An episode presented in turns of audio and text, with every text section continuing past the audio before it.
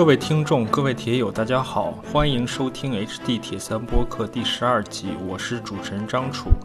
这集节目的准备和录制过程，对于我个人来说是一个非常大的挑战。我和节目邀请到的嘉宾一起讨论了很多相对硬核的运动生理学的知识。另外，这集我们讨论的内容和我个人的一些理念呢，并不完全一致。我认为，对于绝大多数的业余运动员，其实他们并不需要复杂的生理学测试，因为对于我们业余运动员来说，有更多更重要但更简单的事情需要去解决。如果你能够把这些基本的事情掌握好，你的训练和比赛就已经很大程度上取得了成功。如果一件事情能用简单的方法解决，我们何必一定要去追求那些复杂的方法？另外，耐力运动的训练和比赛过程不仅仅是一个科学的过程，里面还存在很多思维方式、行为习惯和心理的艺术。但我们这一集之所以讲很多硬核的科学知识呢，也是我们对科学的一种向往和探索。即使我们不去细究里面的细节，我们的日常训练也是建立在科学的基础上的。就像我们读一本书一样，总是把这本书从薄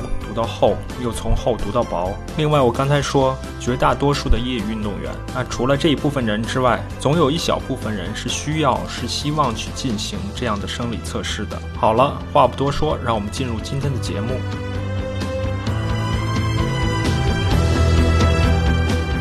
今天我们请到 SRM 中国公司的经理，也是 SRM 在德国的工程师张小涵。这么多期下来，我们我们的其中一个主题也是更好的帮助大家去理解运动背后的一些科学知识以及科学训练相关的内容。就是我们今天请到 SRM 的小韩呢，更多的呢是因为小韩在国内也做一款软件叫 Inside，一会儿我们可以详细聊到 Inside 这个软件帮助我们做一些生理代谢测试之后。更好的去做这种个性化的训练指导的这么一款软件，呃，那小韩先跟我们打招呼，也简单的介绍一下自己。啊，大家好，呃，张楚你好，呃，我叫张小涵，我是来自那个 SRM 德国，就是功率计的发明品牌 SRM 德国这边的工程师。然后从前年开始吧，我们在中国，我们中国注册了一个分公司来帮助中国的市场。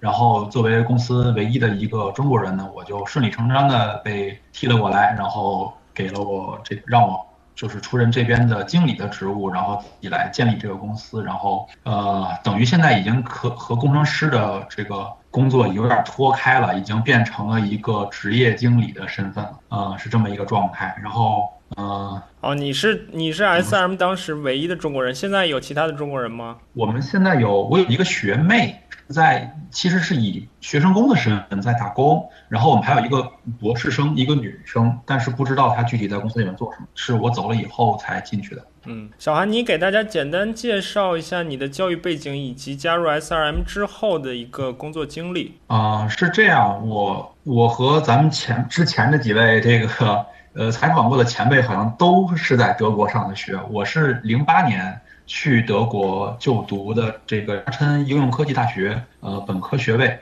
然后毕业了以后，呃，同时在亚琛工业大学读航空工，呃的研究生，以及在 SM 上班，然后从那儿之后就研究生毕业，然后就一直在德国待到了一八年。因为中国市场的情况呢，我们就和老板研究了一下，觉得有必要在中国建立这个分公司，然后就从那个时候跳到了中国。也就是说，我从开始到现在在 SM 待了大概有八年这么一个状况。你说你研究生是航空工程，那航空工程哪方面的知识和技能在 SM 公司可以很好的得到应用呢？呃，首先，因为本科是不分这么细的专业的，我们本科是学的是机械啊。那么作为一个机械工程师，其实工程师有很多东西不是在学校里面学的，而是后期你看你需要什么东西，然后利用你之前学习的经验。再去学习，然后呃，去进一步的加深你自己对这个领域的理解。那其实我们也是一样，我本来学航空是完全是因为爱好，我最最基本的爱好就是飞行，嗯啊，我也考了飞行驾照，所以嗯，我本来那个方向。但是呢，我又喜欢骑车子，然后我就想把它做一个合并啊，我就看到了 S M 公司，就是因为它离我们很近，然后我就顺便去问了一下，能不能在你这边兼职一开始，然后人家看了看，我也比赛，然后我也懂这些东西，我也用功率计。好，那你来吧。然后作为一个工科类的学生，你你在里面能干的事情就很多了，就是机械制图，对吧？正常的机械的研究，呃。从机械部分是这样的，然后从我自行车自己训练比赛的经验呢，我又和功率计的训练可以对接上，呃，再加上我其实最大的一个对他们的优势是中文支持，因为他们公司当时是没有中国人的嘛，我作为中文支持进去，我会做汉化的东西，还有针对中国市场的提供这种建议，比如说中国的专业队需要什么样的东西，我去跟他们去接触去，这种能力，呃，其实是个多元化的吧。你要说跟工程师的关系。可能百分之三十、百分之四十是能靠上边儿的，但是大部分还是拓展出来的这种技能。嗯，所以相当于你不管当时在德国还是现在中国，都是承担了一个比较综合性的职能，对吧？对我，我们一般给自己，就是我们在德国留学的中学中中国学生，一般给自己的准确定位就是，哦，我们可以不去竞争最激烈的就是优秀的高级工程师的岗位，但是我们可以去竞争跨国企业中，既需要看懂呃。外外语，尤其是小语种外语，又可以用工程图纸这么一种这么一种角色，这是没有人可以替代我们能力的地方，所以我们都是冲着这种岗位去的。对，尤其是随着中国经济的发展，中国这块市场是任何一个国外公司不能忽视的。没错。嗯，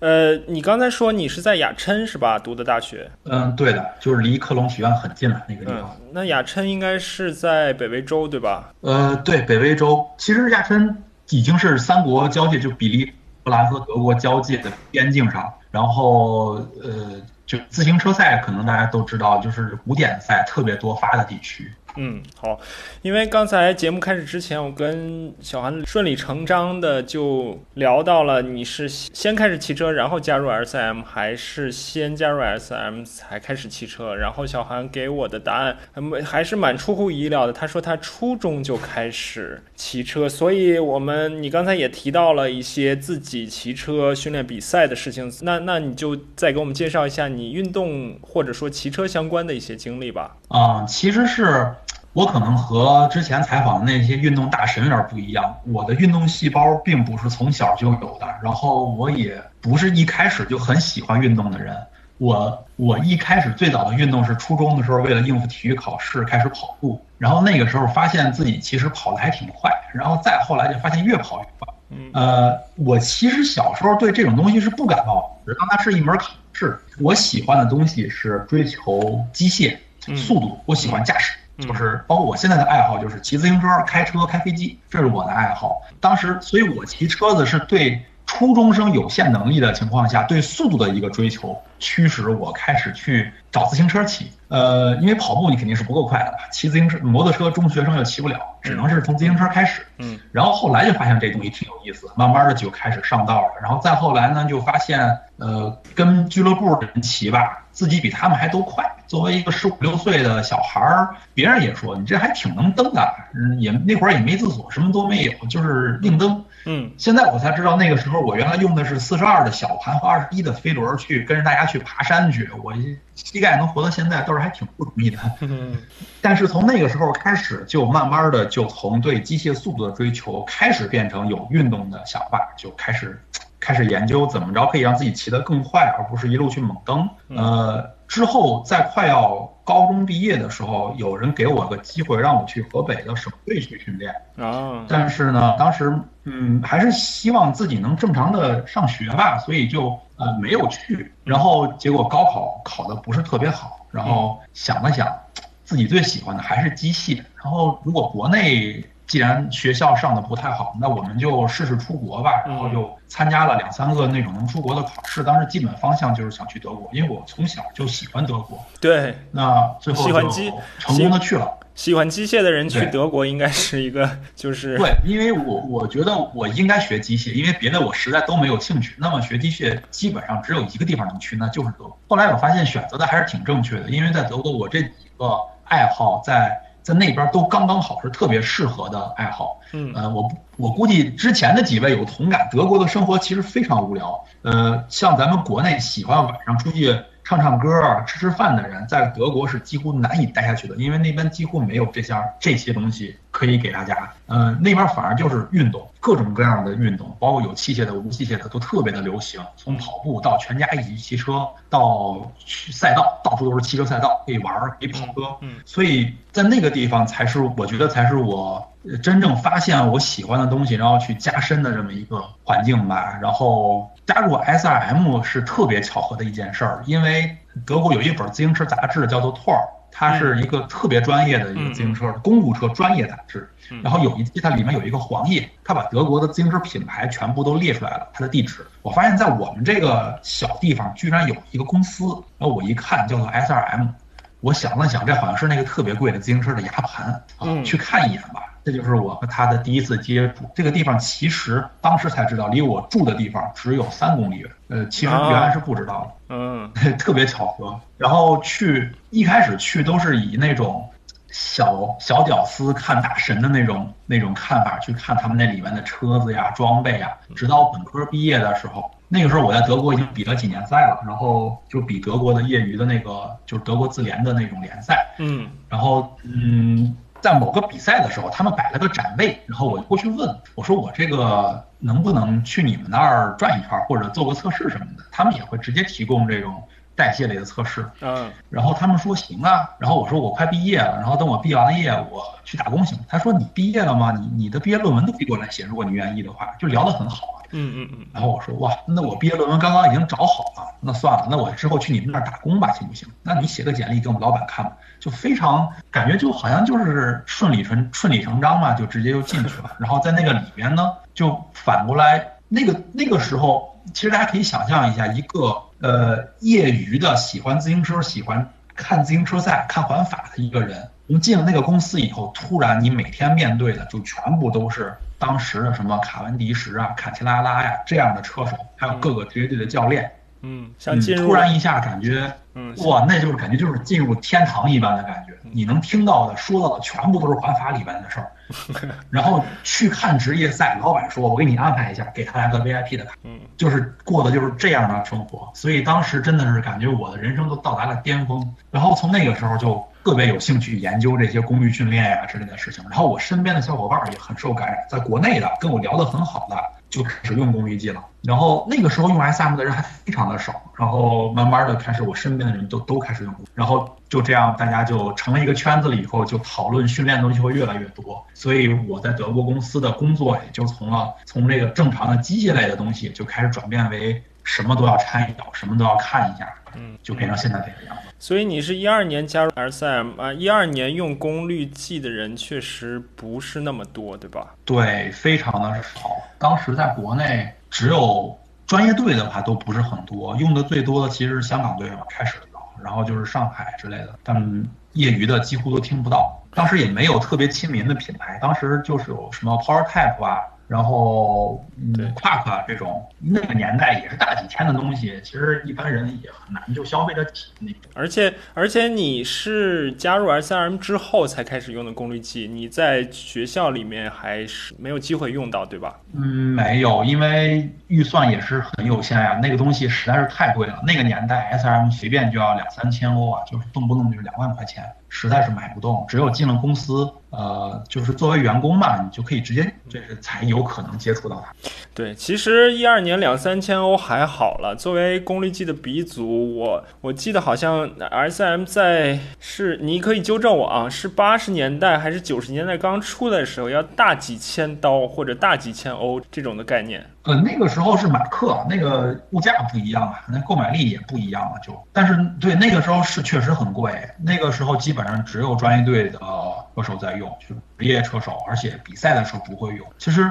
S M 的那个九十年代的时候，它是八五年开始做功率计，八七年推出的商业的这个成品。对。但是真正大量使用应该是从安杜兰的那个年代开始的。九十年代其实他不知道的是，环法的冠军们基本上都是用户，因为大家在阿赛看到他们都是训练的时候用，那时候太重了嘛，太笨重了，只有训练的时候可以用。你像阿姆斯特朗啊、科菲迪斯车队啊、里斯、乌尔里希，那个时候都是他的用户。嗯，所以想想是这个科技发展真是挺快的，功率计也就这么几年就大规模的普及，然后平民化，现在几乎所有稍微严肃认真一点的，不管是自行车手还是玩铁三的，车上都会有功率计了。嗯，没错，现在就是因为电子发展的速度会非常的快，功率计。成熟化，然后价格低廉化的受限的地方就是电子。那么电子，如果你进展这么快的话，那它就不再是问题了。嗯，是这样，因为我们其实这集并 并不是说给 S I M 功率计去去讨论这件事情，然后去给它做广告。但是既然 S I M 功率计是功率计的鼻祖呢，我们多少也可以聊到一些，并且呢，刚才节目开始之前，小韩也跟我聊到，就是他。通过在 S.M 公公司工作，不仅仅是功率计，他在很多器材装备方面也都有机会接触到一些比较顶级的或者比较前沿的一些技术。就这一块，小韩也可以跟我们。聊一聊吧。那我就说一下我自己在接触的时候，呃，比较就是我当时听上去比较震撼的地方吧。就我认识一个，我们有一个朋友，他是在当时是在那个绿刃车队，还有就是后来几，他其实一开始是过于 Scott，所以后来在几个 Scott 赞助的车队做这个，呃，他们这个专这个这个位置应该叫 Performance Manager，嗯，呃，就是专门来追求边际效应，来测试每一个细节好与不好。嗯，我举个例子，那个年代就是最对气动的追求到什么程度？那大概就是一一一五一六年吧。呃，当时我们的那个码表是 PC 七老款，都还没有 GPS，所以速度的测量还是用那种传统的速度感应器，就是一个小模块缠到前叉或者后叉上嘛。靠，他们会在场地馆。靠周长是吧？他们会在场地馆，在场地馆里面用测量 CDA 的方法去决定它放在前插好还是后上插还是后下插的某一个位置。嗯，会去研究这个小块放在哪儿，然后再比如说，呃，那个年代也没有内走线的这个整整车，所以它的那个这个线组和走线都是要研究的。我把车把的转动角度缩小五度，就让它车把不能完全拧过来。这样线可以短那么一两厘米，短这一两厘米会在五十的正顶峰多少风速的情况下省下多少瓦，都是他们去追逐研究的方向。还有一些就是后来就比较大众化的，大家知道他们会研究管胎、真空胎和开口胎哪个更快呀？这种就现在我们都已经知道了成熟的结论了。但是那个时候都是这些人去研究的，嗯，甚至包括呃不光是气动啊，还有就是。如果你需要一某一个固定的齿比去进行一个呃骑行的话，你可以用大盘带对应的大飞，嗯，也可以用小盘带相对的小飞，嗯。那么这两个机械阻力哪个会更小一些？差多少？对它的如果用错了档位的话，对那个结论用错了档位的话，在在大功率骑行下，你能差出去五六瓦，就很震撼。他们说的这些东西，我觉得可能一般人根本就想不到，我要它干嘛？我们就按我自己随心所欲去骑就行了。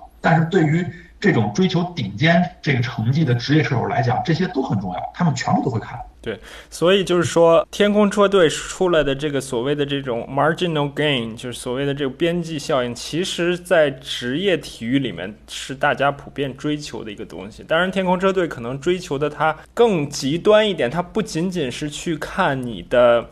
器材上面的装备上面的运动员自身上面的，他甚至去看一些周边的，你睡觉睡得怎么样，好不好？你这个对大巴车怎么设计？对这车队厨师应该做哪些饭？这可能这些也都也都去会去看。对对对，是这样。嗯，天空天空一开始也是我们赞助的嘛。天空车队是因为有一些其他的原因，所以换掉了功率计的这个赞助商、赞助赞助方。呃，但是它不是因为 S M 跟他们合作有什么问题，是因为一些技术原因。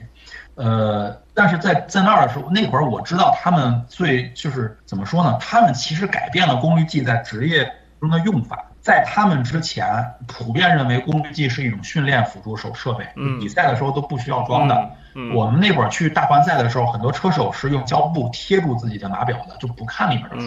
嗯，呃，要尊重身体的感觉。采集比赛数据之后分析。对，天空是第一个开始把配速和能量消耗用在比赛的计算中的。我们其实后来就觉得，就像比如当维金斯，后来的 Froome，他们有点像机器人，他们是被研究了一个底料的一个一个机器，然后被告知在比赛中应该以什么样的强度去怎么样的骑，什么时候补一个胶就可以完成这个赛段，达到预定的目的。他们是这样去比赛的。你可以说他有点无聊了，但是他们确实是一直在搞这样的东西。对，所以所以有的人说，像弗鲁姆这种的，时时刻刻都看表，算不算这个叫机机械嗑药 （mechanical doping）？算不算？算不算这种？包括你刚才说的代谢，代谢的这一块也是。但是我记得有年大环赛，弗鲁姆他是有一个非常惊人的壮举，在自己突围了是环意吧？自己突围了多少公里？然后内战的比赛后面被人们回顾的时候，就会看天空车队他的补给计划，其实都是计算好的。对他们是提前了好几天就算好了要干这件事儿，所以这是一个阴谋。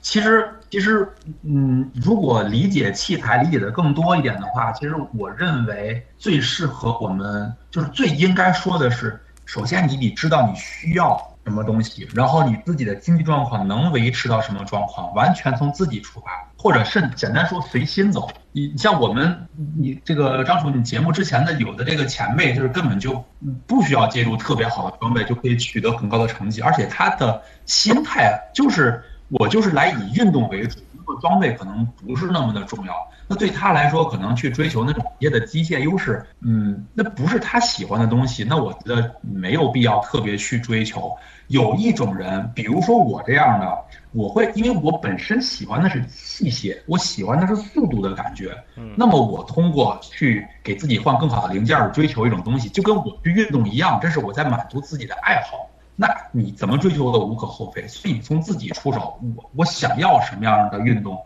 想要什么样的一台车，然后我去做这些东西，而且不是第一，不是职业队用的东西就一定。比你现在用的合适你自己。第二，不是最贵的或者最轻的或者最硬的就合适你自己。我举一个例子，比如说碳纤维车把这种东西，嗯，在职业队的普及率非常的低，嗯，这个原因其实很多人不太清楚，不是因为碳纤维车把软，也不是因为铝把特别的硬，很简单，他们为什么不用？是因为他怕摔车了以后车把断掉，他就不能再继续追集团了，嗯，这个。如果如果我们了解到这些东西，甚至比如说职业队为什么用管胎不用开口胎？开口胎明明是更快的，对吧？但是职业队用管胎是因为他们也是爆胎了以后，车胎可以粘在轮子上继续往前骑，等着补给，而不是原地等，怕那个开口胎掉下来。这些原因导致他们去骑。那我们不需要这些东西，那我们日常生活为什么不开口拍呢？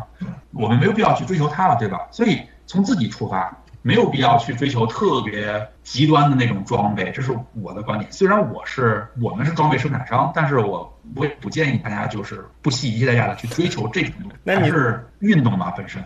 对，然后你刚才我们节目刚开始之前，你你提到通过 SRM 你也接触到过一些铁三的选手，这方面你简单分享一下。啊，铁三这边我其实因为我对铁三的比赛不是很熟，所以我可能来来回回的可能会在我们那边会出现很多这样的车手，但是哪个特别厉害我就不是特别清楚。啊，呃。我知道的，像那个 Patrick Lange 是我们赞助的车手，所以他的就是他的车子，去年我们是作为欧展的展车摆在我们展位的，所以他那个车我还玩了一下。呃，这个这种东西我能接触，然后这位车手我我本人是没有接触过的。我们接触比较多的还有一个叫 Michelle Weiss，我不知道你知不知道，因为他好像 Kona 还拿过前几名。我知道他是一个他是一个奥地利奥地利人。对对对，因为他在德国住，所以他有很多就是天天来来往往，在我们公司出现的频率会很高，所以这个我接触的会比较多一点。对他也是 SRM 赞助的，我知。对，因为呃有一些家庭原因，他原来的家庭成员是我们的同事啊，所以就比较顺理成章的就赞助了。对。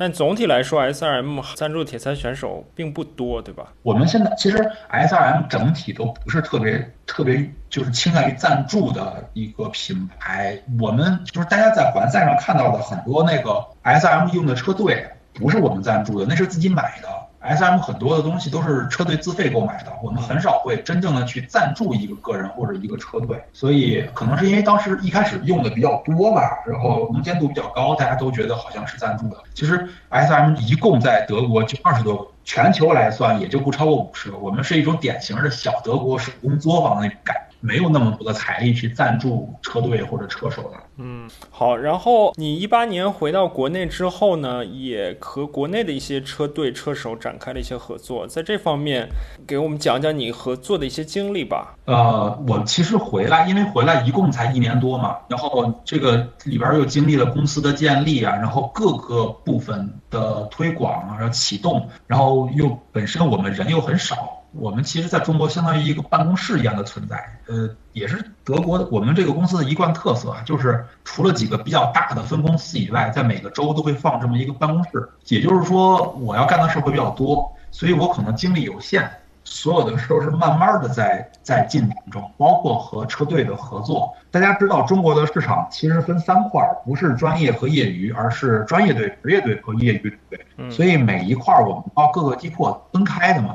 呃，咱们一个一个说吧。就是专业队这边，因为我们有对接的代理，他们会负责和专业队的最日常的对接，就是呃进货呀之类的，装备的提供这些东西，所以我们就不讨论这部分了。嗯，呃，慢慢开始出现的情况是，他们，呃，其实就咱们最近的一期的节目就聊过这个问题，是研究的呃成果和运动队是对接是有。有这个呃可以改进的地方呢，他们现在就有这种问题。中国的专业队在功率的使用上，可能呃应用程度比业余的还要低很多，所以他们现在大量的都开始采购功率计，但是会有很多问题，而这些问题都被转到了我这儿来。对，呃，这也是为什么我开始搞这种呃，就是后面我们会提到这种我们在中国开始搞搞运动训练了，搞运动科学了。对，因为作为一个器材生产商，本来这不应该是我们的工作。为什么要做呢？是因为我们发现，嗯，个客户有这种需要，而中国我们又很少能找到有人来帮助我们提供这种需求的，那只好我们自己来，为了我们自己的销售，那硬着头皮就开始学习，然后和他们开始交流。这是和专业对啊，对，因为商业缘故，我不能直接提队名啊，就是有一些呃省级的，甚至再高一个级别的，就已经开始在和我们讨论，呃，我可以去看看他们怎么训练啊。看看他们的器材使用有什么问题呀？还有什么是我们可以建议的？我举一个例子是，呃，可能大家也想不到，功率计对空气动力测试的应用，嗯，这个是国外大量采用的，就是在一些顶尖车队。但是在国内，我看到了，呃，某些顶级的国内车队的测试方法非常的落后。我我想告诉他们，其实有一支功率计，有一个封闭场地管，对他们来说就易如反掌的事情，就可以测量一辆车的 CDA。和滚阻系数，嗯，这是功率计的旁支应用，但是对专业队很有用，尤其是场地车的短距组，就是分秒必争的比赛，你去优化你的。空气动力外形是非常重要的事情，但是目前在国内几乎就是零。那好，这种东西我就可以把它传达给专业队，这也是他们想要知道的东西。这是我们和专业队的合作。我只是想插一句，就是在此之前呢，我们更多讨论了一些硬件，但现在慢慢的，我们把话题转向了这集的重点，就是小韩他为了更好的销售他的设备、他的器材，他给。一些队伍给一些车手开始提供一些训练相关的指导，包括一些怎么说呢，就是运动科学项目相关的一些知识吧。后面我们也会谈到很多。小小韩，你继续说。啊，是这样，你说的这个是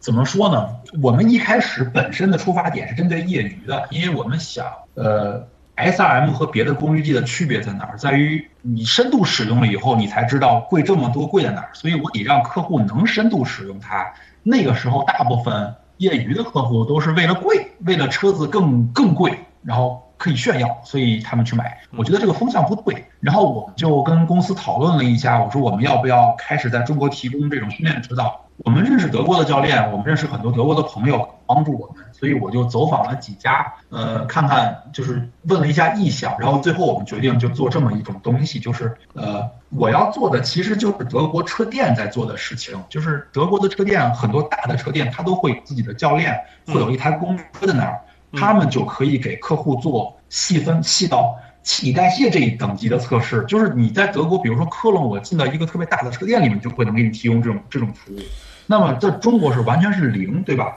那我为了让让大家能真正的开始功率训练，我就必须要把这些东西全部带进。那么我们最后找到的呢，就是其实一开始叫 Steps，它不是，它是一个教练机构。然后这个教练机构的创始人叫做 Sebastian Weber，呃，但是他当时已经离开这个公司，自己又搞了一个软件系统叫 Inside。那么这就是我们现在的官方合作的对象，呃，提供的方这个范围就从就相当于我从想要开始功率训练开始，在我们这儿就成一条龙了。首先你买了功率计，对吧？然后你来我们这边，我们给你提供测试，呃，就是咱们常说经常说的就是血液和呼吸代谢的测试嘛，然后酸阈啊到摄氧量啊这些指标。然后拿到这些东西了以后，如果你不懂怎么用，好，我们还有德国的教练来帮你。然后就这样，怎么说？我是目标是为了本意是为了让你买到功率计了以后，让你觉得物有所值。然后再后来我们发现，它在专业这个市场也有它的。应用的潜力啊，我们现在反而做的比较多的很多是职业车手，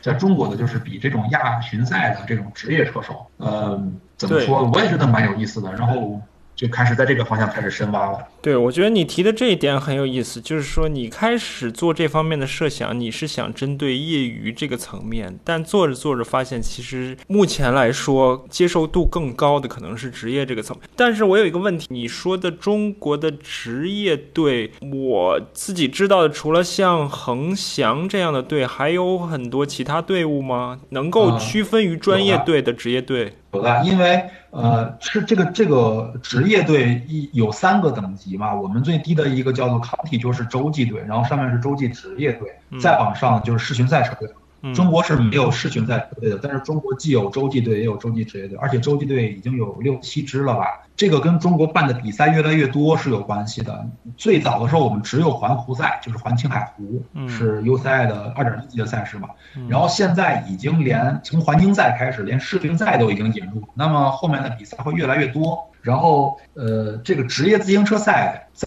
洲际和洲际职业队这个方向，它分州，每个州有一个巡回赛。呃，亚洲就叫亚洲巡亚洲职业巡回赛嘛。然后亚巡赛有很多比赛，现在都是在中国进行的，所以就导致了中国这边竞争变得越来越激烈。有很多呃赞助厂商原来是赞助业余车队的，那么他就把业余车队里面名比较高的，还有一些专业队出来的，呃。退役车手啊，或者也好，也也或者是没有走专业路线的车手，全部整合到一起，他们开始追求职业队来比这种比赛。嗯，因为职业队商业味道更浓一些，所以呃，对于这种赞助商来说，他们兴趣会更大。所以现在开始就是越来越多会有这样的情况。那对于这个运动，也会看到越来越多。那对于自行车运动本身来说，专业和职业之间，他们可以互相去跨界吗？还是不可以？嗯，很难，因为专业队就我们现在能看到的，呃，可以举两个例子。第一个是，就是你知道这个恒翔，恒翔其实是一个跨界车队了，它是职业队性质，但是呢，它有专业队的背景。对，呃，再有一个其实是。那个傅立叶有一支赞助车队是和河北是有类似的关系，就是他等于是从他们的省队里面拉队员出来进行职业赛，但是本质上这些就是你体制内的省队的。车手是不可能完完全全职业化的，他一定是注册在他们省里面的这个状况，甚至包括我们有知道有这个王美银啊，之前的继承啊，这些已经走到了欧洲大环赛的车车手，嗯，他们在国内一样要比全运会还是要回来比赛的，他们是不可能完完全全出去的。但是你出去提升自我、参加职业赛、见世面，这些都没有问题。如果机会合适的话，就就会变成这么一个状况，就是混合一样的这种状况。对，所以反过来，职业队。职业队很难直接进入专业队，职业队他也不会去进入专业队的。职业队很多车手都是外籍的，或者是业余车手升上来的，他们的本质还是追求奖金，追求这个呃商业利益，而不是这种荣誉。嗯嗯，所以，我所以我的理解是，国内现在是可以有少量的从专业队跨界到职业队的这样的车手，对吧？对你如果只是使短时间出去是可以的，但是最后还要回来，就是出这个体系。对，因为我们之前的节目也谈到过，就在铁三里面，专业与职业两者之间的关系，然后运动员如何去做抉择，运动员有没有可能为了自己更好的发展，今后怎么去。怎么样去选择？我们之前也讨论过，包括上一集节目，我们跟上海体育学院的李老师也讨论过一点吧。不同领域之间的人，他们有些隔阂是需要被打破的。当然，这个这个可能是一个另另外的一个更大的话题。从你的经验来说，你给车队车手做了测试之后的结果，他们能够很好的用上吗？呃，这在中国整体都是一个比较大的问题。职业车队在中国的话，咱们中国的职业车队的要么就没有教练，是自己自己练；要么就是教练的水平也相对的不是那么的高。所以应用的话，我现在能做的都是我拿到结果以后，我会在每一项里边写一个比较长的备注，来告诉车手你应该注意什么，后面要怎么练。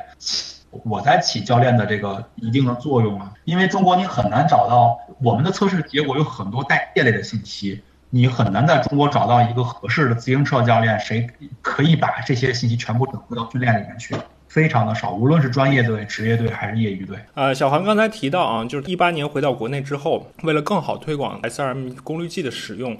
他在工作过程中呢，也给他的客户提供了一些相关的训练指导的服务，其中也包括一些基线测试、一些身体测试、代谢测试的一些服务。所以，我们下面的内容就进入我们今天这集的，其实是。我们核心的内容，我们最主要想聊到的内容就是测测试相关的一些话题。我们先说一下，为什么作为一个运动员，不管是业余运动员也好，还是职业运动员、专业运动员也好，我们为什么要去做测试？小韩，你是怎么看的？首先，我们要就是咱们从最基本的开始啊，大家都知道，我们我们要想执行一个训练计划，包括间歇训练也好，或者正常的呃一些常规的训练也好。你需要知道自己，第一，我要有一个自己的身体标准，对吧？我怎么评定自己的身体？第二，通过这个标准，我们一般都会分出一套功率区区来啊。运动区不管是靠心率也好，功率也好，或者其他标准，那么我们每天的科目都是建立在这些不同的训练区之上的。那么首，那也就是说，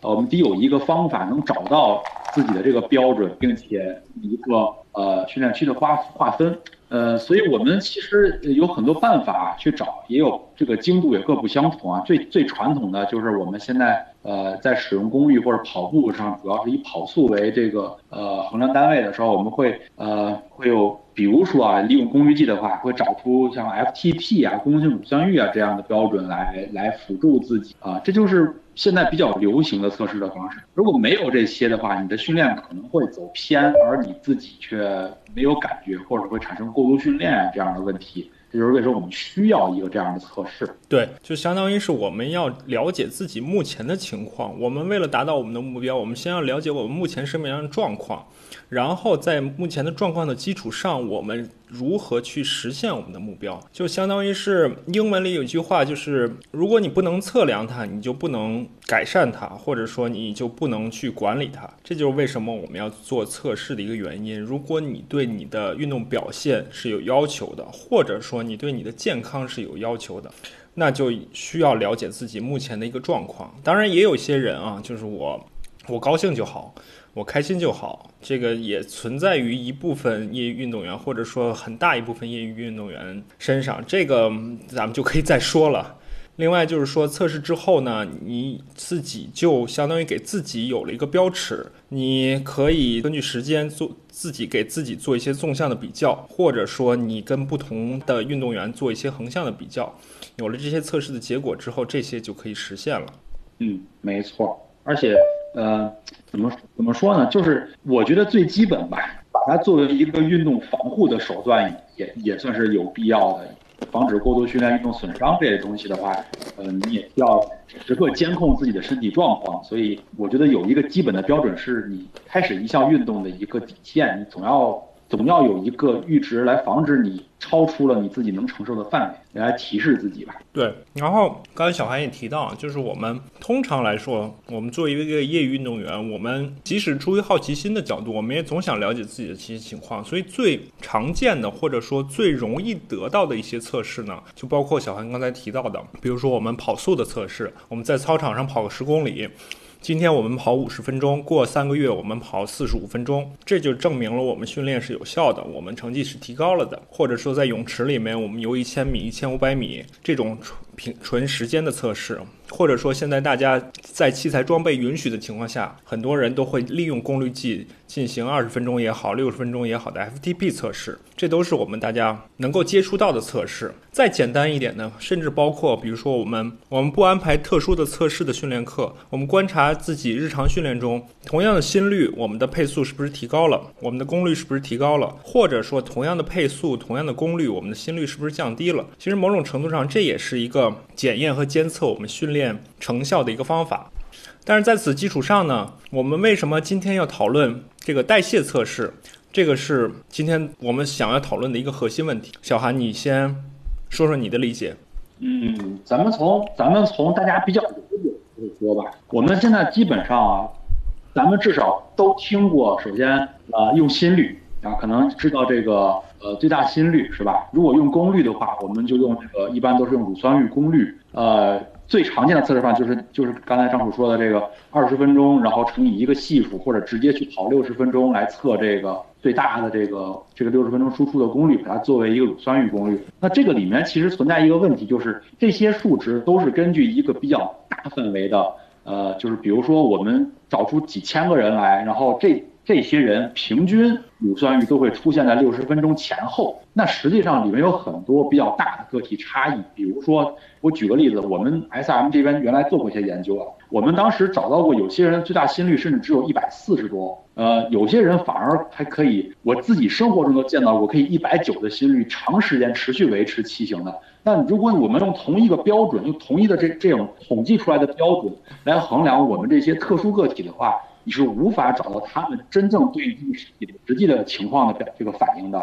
这就说明在运动中，咱们每个人其实都有个体差异。那么这种个体差异，通过咱们这些常见的方法，其实是找不出来的。如果你很确定我自己就是那个最最平均的人，那没问题。但是我们大部分人应该是没有办法这样说这种话的。所以最准确的贴近自己训练区的，这个贴近自己自己状况的，一定对自己的那种。呃，专业性的测试，也就是我们说用个体化的测试，或者叫直接测量法来测量，无论是乳酸域也好，你抽取乳酸，还是说我们戴口罩做代谢测试、做呼吸测试，去找最大摄氧量或者代谢的指标，啊，测一些正常的其他的生化指标，这些都叫直接测量，他们才是真正回归你自己身体本源的测试。而且有一些数据其实是我们正常的这个通过简易的手段是找不出来的，比如说。呃，具体的这个我们一会儿说到代谢指标，这个是没有办法通过间接测量方法直接这个测试出来的。这就是为什么我们需要这些特殊的测试，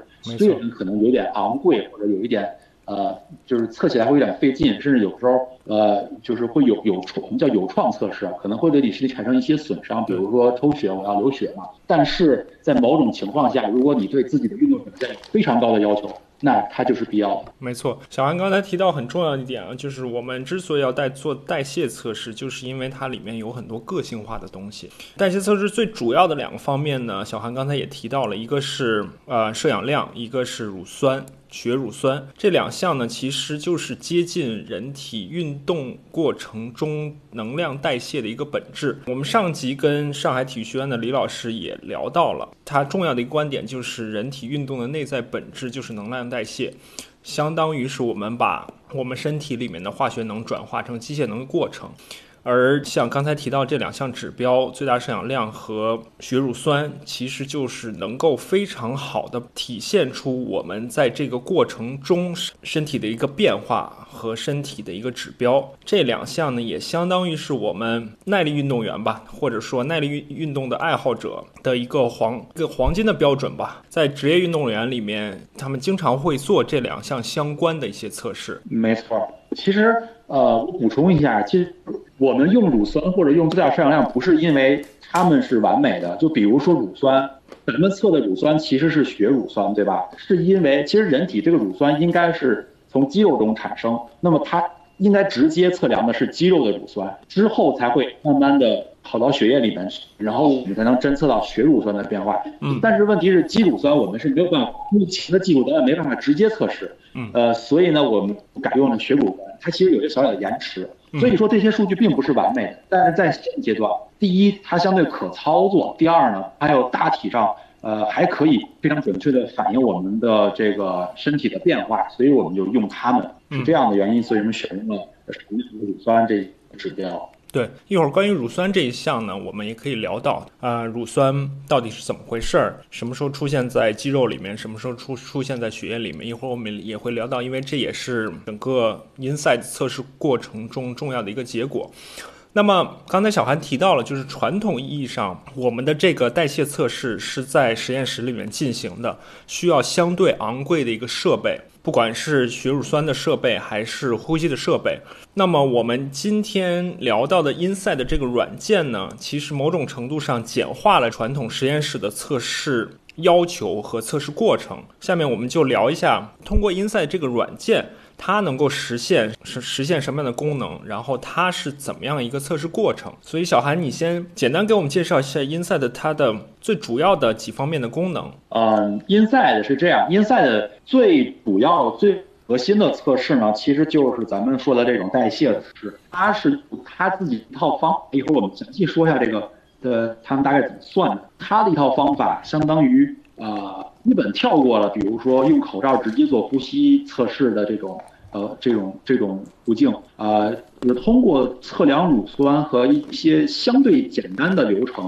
就可以给出一个大致精确，或者说，呃，它那个精度到百分之九十九了，可以说非常精确的这个代谢指标出来，呃，这是它的一个优点吧。我觉得要是说 Inside 的那个测试的。方法的话，我们应该先提一下传统的直接测定方法是什么样的，就有个对比。传统测试的话，我们通常找乳酸阈或者最大摄氧量，会用一种叫递增负荷的方法，就是让运动员从一个相对较低，对他来说是一个非常轻松的位置开始，经过一个固定的时间，比如说两分钟或者三分钟，给他增长一个负荷。就是如果说功率的话，就是可能涨个二十瓦；如果是跑速的，我们让他呃跑速涨个零点三米每秒这样。啊，一直加速加量加到它力竭为止，然后我们在每一个阶梯上都要找出，都要给它测乳酸，或者是测它的那个呃代谢指标，就是呼吸指标，然后来以此找到它那个乳酸的拐点，乳酸阈的位置，或者是最大摄氧量，嗯，是这么一个方。这个缺陷就呃，第一呢是一这两种，就是虽然它俩都是递增负荷，但是这两种递增负荷的要求不一样，所以通常你呃。没有办法很精确的把这两个测试合并到到一起。本来它对运动员就是一个力竭测试，就很累。那我们如果还要再分开测的话，它的执行起来的困难度会非常高。另外就是它对负荷要求非常高，所以呃，我们这种低增负荷一般都只在呃，比如说公寓车上这种可以完美控制负荷的这种设备上进行。另外就是。因为阶梯非常多嘛，所以呃，你要这抽取的血样会非常多。如果说是摄氧的话，戴着口罩，大家知道运动的话戴口罩还是挺费劲的，嗯，挺要命的一件事儿。所以对运动员压力也比较大。呃，Inside 就冲着这几个方向来解决这个问题。首先呢，他把测试从低空负荷改成了四个分开的独立的测试。嗯，这四组测试分别在时间和强度上做出了一定的变化，但是没有特别低强度的。都是在乳酸阈接近乳酸阈，它会给你先估测一个乳酸阈，在接近你这个估测乳酸阈的位置，或者刚刚超过的位置，还有在一个最后一组是一个力竭，会有一个四分钟左右让你让你到力竭的这么一个一个测试，就这四组，然后等于是呃只用抽。呃，也不能叫只抽四次吧，他要找四次乳酸的位置，嗯，然后呢，口罩当然就完全不用，呃，通过这样来，然后通过他们自己的算法，然后给出完全完整的结果。它这个整个流程是这样的，这四次测试时间分别是三到五分钟，咱们一个传统的标准的低增负荷测试一般需要三十多分钟才能让这个人逼到他的极限。那么这三这四次测试，每一个单独只有三三四分钟的话，然后每一个间隔时间，你又可以，只要你有时间，你可以把它拉到无限长，让这个运动员完全休息了以后再做下一组，所以在强度上会变得非常轻松啊。然后呃，因为抽血的数量也变得少了很多嘛，所以运动员自己的感受的话，会感觉会好很多。然后精度上又差别不大，所以说英赛的在这方面算是一个不小的革新吧。呃。在专业队里边，因为它本身其实是有时间的，所以那种一天需要好多个队员的情况下，它的优势，呃，而且甚至就是 inside 是可以在室外，比如说咱们有功率功率计啊，就自行车功率计，或者我们有跑道，我们就有这个能测量跑速就可以了，你可以在室外进行这样，的，所以在设备上的要求也足，这就是 Inside 基本的优势。然后我们后面也还可以说一下他们在数据上面呃都有。对，刚才小韩提到了几点非常重要啊，一个是他提到专业队，所以就是在 Inside 的官方网站上，我们能看到他的一些合作方，因为 Inside 是从德国出来的，所以它大多的合作方，它的运动队是一些欧洲的运动队。我们能看到跟铁三相关的，包括德国的铁协和比利时弗兰德斯地区的铁三协会，然后除此之外呢，也包括顶级的职业车队，呃，也包括其他的一些国家的单项运动的协会。当然，主要还是耐力运动为主，这些都是 Inside 这个软件的合作方。另外呢，小韩也相当于提到了 Inside 整个测试的所需要的设备，然后测试的一些大致的一一个规程，以及呃场地的一个条件所需吧。大概他都他都提到了。所以对于设备来说呢，Inside 相当于不需要传统实验室。测试的这个呼吸面罩了，但是它还是需要乳酸测试仪这么一个东西。其实乳酸测试仪对于运动员也比较陌生了。这个东西呢，像刚才小韩说的，还是有创的，就是因为它需要扎一点点血出来，不管是耳朵上的血还是手指尖上的血。这个对于普通人来说，对于业余运动员来说，会不会有点有点害怕呢？嗯，其实我觉得大家都是成年人了，是吧？扎这么一针应该问题不大。嗯。Inside 它它是这样，我们自己在做测试的时候，我们会用一些比较特别的办法，比如说我们专门用了他们在欧洲给我们推荐的那种大的针口，因为对对运动员来说，你如果一次测试完了以后血液干了，再给你扎一针，会连续扎针嘛，反而不如你的口给你扎的大一点，然后我们可以可以使用。大家可能会误会的是，每一次血量可能都要扎一针，其实不是这样的，因为你那个口一直是开着的。我们就是呃，只要时不时的，就是搓搓你那个窗口，保证它那个不干掉的话，我们可以连续使用好多组，就是挤一下出来一滴血就可以了，所以不会有太痛苦的。啊，呃，我之前跟小韩聊的时候，他说抽血这件事情都是由他老婆完成的，因为他老婆正好是护士。那假设没有专业的测试人员在场，乳乳酸测试的过程能由运动员自己来完成吗？呃，可以借用一些特殊的抽血的东西，可以。可以达到相对简单的那个扎扎针的这个这个流程。他们有就是专门有给运动员设计的那种，就是啊，我也不知道怎么形容，就是专门的针头。呃，它可以控制那个针头伸出的长度，你只要把它贴住你的皮肤，有个按钮摁一下，它不会扎太深，所以你也不会太疼。但是刚刚好又够制造一个窗口，所以。呃，就是可以相对来讲比较容易的，甚至你可以在扎你自己看不到的位置，你也不要担心扎扎太狠，嗯，呃，可以达到这种效果，可能相对贵一点吧。呃，我们其实还是建议有另外一个人来帮你扎，但是如果你实在是没有这种条件的话，自己也是可以的。比如说咱们用的那个那个便携的那个呃那个 Lactate Scott 那个那个那个。便携的那个乳酸剂，它的官方广告其实就是一个人自己跑着步，然后腰上带着这么一个东西，他跑一脚自己扎一下，所以这个熟练以后是没有问题的。只不过我们为什么我们这边需要由我我我夫人这种专业人士来做？因为第一我们是营业项目，所以我们必须要保证这个东西我们扎的时候，我们我们首先证件要齐全，对吧？有护士证的人比我要好使。另外就是。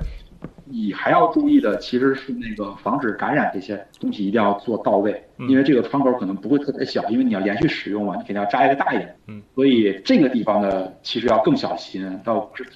对。对，小韩刚才也提到，就是说这种便携式的设备，我们之前提到各种器材装备越来越便宜，越来越平民化。其实这种专业的测试装备也在越来越便携，越来越普及。像刚才小韩提到 Lactate Scott 这种便携的乳酸测试，甚至现在也有这种便携的呼吸面罩，这些都逐渐在市场上出现。这些东西出现之后，也便于我们一般的普通运动员也可以有机会去尝试，而不是一定要进进。实验室里面去用那些昂贵的专业的设备。嗯，没错。呃，这里面大家需要注意的是，这个还是一分钱一分货。如果我们想要一个相对高精度的结果的话，实验室的设备贵，它是有它的道理的。那比如说，我们一个正常的实验室的乳酸测试的那些仪器，可能全部在六位数以上，就是全部是十万以上的价格。那我们如果只用这个便携式的，它只有几千块钱，对吧？呃，而虽然它的耗材是比较贵，但是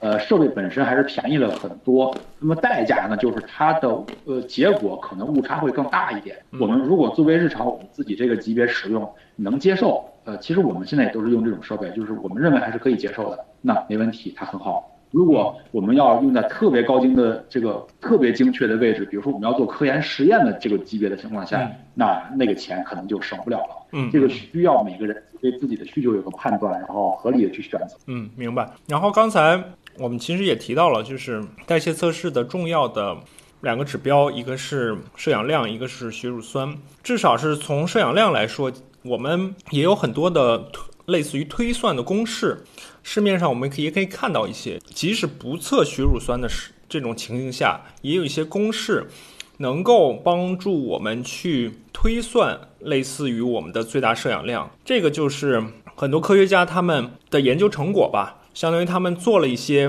回归分析，做了一些相关性分析，看看最大摄氧量和我们。哪些更易得的指标更相关？所以，因赛测试我理解就是有点介于我们传统的实验室测试与这种估算和推算之间的一种测试方法。嗯，对，是这样。因赛的其实是把呃在间接推测定法中最不准的地方，还是用直接测定来代替了。在能省略的地方，他们还是以呃以一个相对比较。比较大众化的一种习惯性去推算，比如说那个摄氧和这个能量消耗的关系，他们就是推算的。这就是为什么我们不需要再戴口罩。但是像乳酸这种东西，嗯，个体差异的话，那很难就是通过这种公式去推算，它就必须要自己亲自去测这个乳酸，这就是取舍。嗯，好，所以我们说了很多测试本身的东西，但是对于。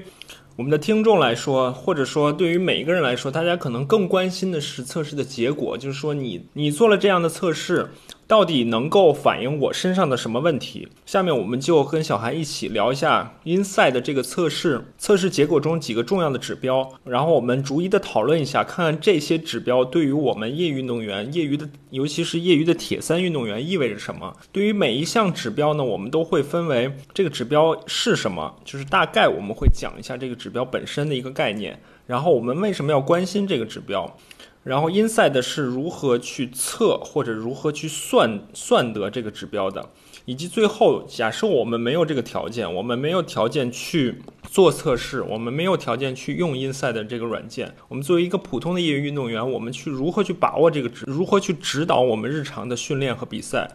呃，我们大概分。三类指标来谈吧，这这三类也是 Inside 整个测试结果中最重要的三个部分：有氧和无氧能力。第二点是它的无氧阈，第三点是它的最大燃最大燃脂区间吧，或者说燃脂区间和燃燃碳区间。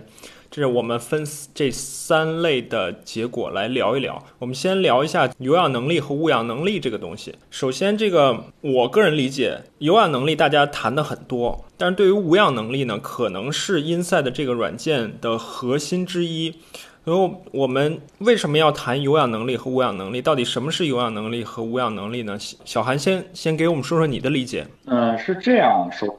嗯因。我们传统的那种 FTP，其实我们知道那是你把无氧和有氧的综合能力的一种外在表现。但是我们在做运动训练的时候，你其实是需要把这两个要分开看的。我需要哪个，不需要哪个，或者说我需要强化哪个，不用强化哪个，你需要有一个取舍。其实有氧和无氧是一个一个平衡的状态。你过多的去练其中一个，那么另一个就会受到一定的限制。所以综合的评价你这两部分的能力。是一个很重要的事情，这也是为什么 Inside 要把它们分开来说。然后就是有氧和无氧能力，其实反映的是人体。我们知道人体有三种这个能量代谢的方式，它其实反映的是这三种方式的这个工作状况。嗯，比如说咱们的糖酵解啊、磷酸原磷酸原系统，它是无氧，它不需要氧气介入就可以产生 ATP，分出能量来。嗯，那么有氧的话就需要呃。需要氧气结合才能产出进一步的能量。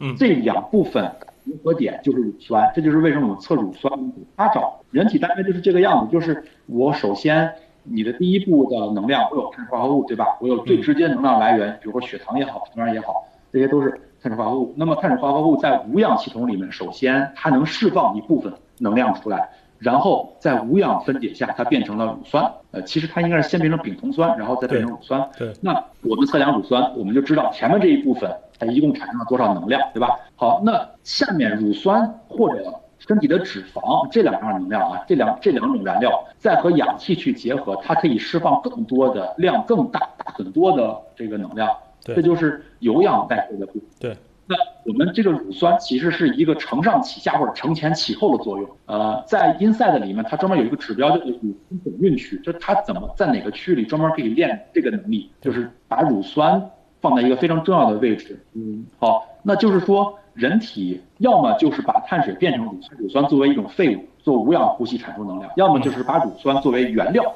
进行和氧气结合做有氧呼吸产生能量。其实就这么两种情况。那我们在给出的指标里面，其实也是在这两部分里面分别的找出它的一个关键的限制因素作为指标。在有氧部分，大家都知道有氧的一个重要的限制指标是最大摄氧量。为什么呢？因为假设说我们身体，无论你是没有，我现在还很很轻松啊，我现在直接用脂肪来做有氧代谢也好，或者是我经进行了一个比较艰苦的训练，我有乳酸堆积了，我现在要把乳酸烧掉也好，你都需要氧气来介入。嗯，那么人的摄氧能力是有限的，对吧？我从我测我身体有多少脂肪，或者测我血液里，不能知道我的有氧能力高还是低。但是氧气是一个唯一限制因素，所以我只要知道我的氧气介入能介入到什么程度，我就知道你的有氧能力有多好。所以最大摄氧量是一个有氧能力的重指标，这个大家都知道。因赛的也把它作为结果放出来了。嗯，那么刚才张楚说了，因赛的还有一个无氧能力的判定，这个判定相对来说在业界听的可能比较。无氧产出一定会产出乳酸，所以它直接把乳酸的产出速度变成了无氧能力的一个判定。它给了它一个名字叫做 VLA-max，最大碳水，呃呃，最大的乳酸生成速度。对，也就是说，你的身体如果你的无氧部分能力非常强，你可以非常快的让血液堆积乳酸，同时你可以爆发式的产生这些能量。这就是一个，也就是说 VRA max 这个数值是，呃，越有爆发力、短距离运动能力越强的人，他这个数值会越高。反过来，比如像铁三这样的长效耐力运动运动员，他这个数值会非常的低，因为你的有氧太强了，你的肌肉哪但凡产生了一点点的乳酸，很快就会被你的有氧能力把它代谢掉，所以它的 VRA max 会变得很低。这是他给无氧能力的一个判定标准。然后后面所有的。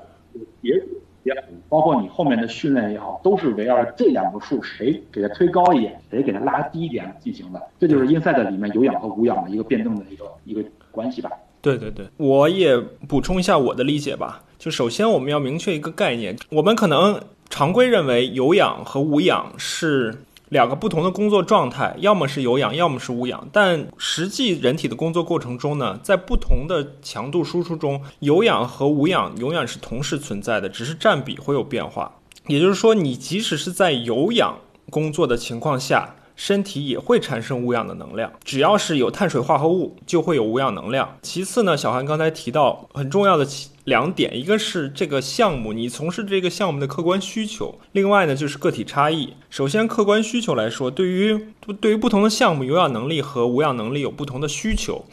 即使是耐力运动，我们看起来的常规的这几个耐力运动，有氧能力和无氧能力的需求也是不一样的。即使是在铁三运动里面，不同类型的铁三比赛对于有氧能力和无氧能力的需求也是不一样的。我们现在可能更多的，包括我们的节目，可能更多的是考虑业余运动员，考虑中距离或者是长距离的铁三比赛，比如说 Ironman 七十点三或者 Ironman 距离的比赛，业余运动员。那在这样的比赛中，我们就更需要我们的有氧能力。而更不需要我们的无氧能力，因为我们不需要有爆发，不需要有太多的节奏变化。但假设我们是专业运动员，我们是去比标准距离的铁三、奥运距离的铁三，那这样它即使是一个两个小时左右的耐力运动，它也是需要一定的无氧能力的。比如说在自行车过程中。有人突围，有人追击，然后在跑步的过程中，也有人突围，也有人追击，甚至在跑步最后快到终点的时候需要冲刺，这个项目就需要运动员有一定的无氧能力。另外呢，就是个体的差异。刚才小韩提到 FTP，其实我们传统意义上认为 FTP 是一个有氧能力的一个很好的体现，这确实没错。但是 Inside 这个软件提出的一个重要概念就是说，FTP 其实是由你的。有氧能力和无氧能力同时决定的，但是如果你的有氧能力和无氧能力都很高的话，那这个就不好说了。所以就是在这里面，不同的运动员会存在不同的个体差异。嗯，其实，嗯，咱们就拿自行车来说吧，如果因为 FTP 这个主要是针对自行车运动员嘛，因为它是功率嘛，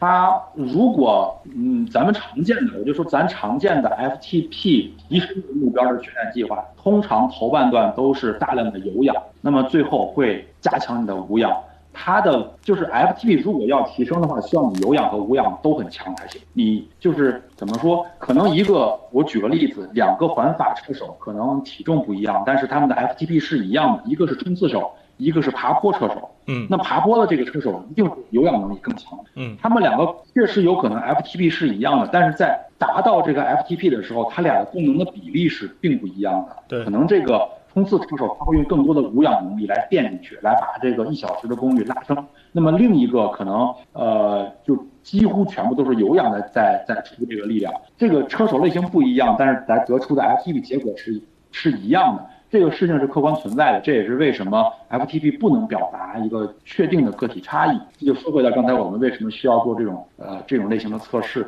嗯，好，所以就是 Inside 会给出刚才小韩说的两个重要的指标，一个是有氧能力用 VO2 Max 来表现。其实呢，就是我们有的时候用。很多人用佳明手表或者用其他品牌的手表，它也会给你一个这个 VO2 Max 的估算值。我们之前也在讨论，就是手表给出的这个 VO2 Max 到底准不准的问题啊。Inside 也会给出一个无氧的，对于每一个人会给出一个无氧能力的一个指标。那如果我们不做测试，我们其实也可以有办法去大概去感受我们的有氧能力和无氧能力。尤其是对于无氧能力来说，如果你觉得自己在训练中呢讨厌去做那些短间歇的训练，你好像你比，比如说啊，比铁三比赛，你比一个奥运距离和你比一个埃尔曼七十点三距离的比赛，你比完了好像身体的感受也差不多，也没有觉得。时间短，这个强度更大，这种时候呢，可能你的有氧能力就发挥的更更多一些，经常能够在冲刺中表现出很好的水平，那可能意味着你的呃无氧能力比较强。所以小韩之前也提到了如何去铁一个铁三选手如何去避免一些不应该犯的错误，是吧？呃，是的，就是呃，首先你必须明确，我作为一个爱好者也好，运动员也好。我进行的这个项目，或者是我自己身体的能力在哪？我怎么来强化我这个能力？然后呃，避免别的办别的东西把它牵制住。嗯，我举个例子，咱们可以根上讲，为什么你会有有氧能力？为什么会有无氧？因为我长期的，我是一个耐力运动员，我去做冲刺，我天天晚上和小伙伴们去骑自行车夜骑，我和他们拉扯。会给你带来什么负面影响？那你你加强的无氧能力的结果是什么？你你去练这些冲刺啊什么的，你的乳酸，你你产生乳酸的速度会更快，然后而你的有氧能力会来不及清理它们。其实跟肌肉也有关系啊，因为有氧和无氧能力其实来源就是你身体的肌肉纤维的比例，对吧？我我的快肌多，我快肌是做无氧工作，所以快肌可能就。呃，占了你身体的主导，它可能会更多的去产生这个乳酸，去给你带来这种短暂的快感，对吧？然后你的慢肌就会被压缩。你知道，人身体的肌肉比例其实先天是一定的，你在后天你的锻炼只是说我去强化他们哪哪一半，这是此消彼长的一个问题。对对对，过多的去练无氧，一定会把你的有氧肌肉也限制住，你的线粒体数量不会增多，性能也不会增强。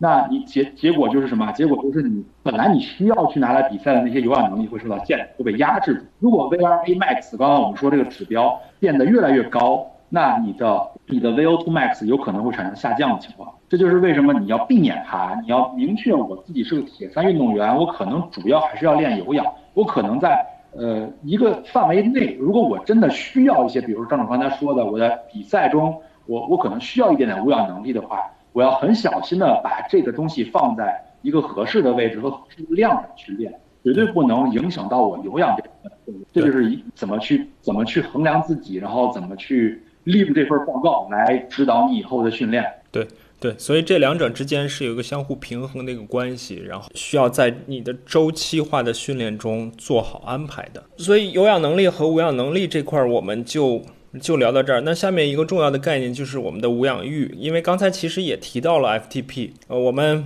也经常会听到，包括上一集我们也聊到了，就是经常会有几个不同的概念，大家被被大家放在一起来聊。包括所谓的无氧域啊、乳酸域啊、FTP 啊、乳酸的最最大最大稳态呀等等等等。我们假设我们不去做这些概念的区分，假设都把它们放在一起，我们去只聊这个无氧域。无氧域本身呢，其实刚才我们也聊到了乳酸啊，无氧域本身其实就是当我们的乳酸的。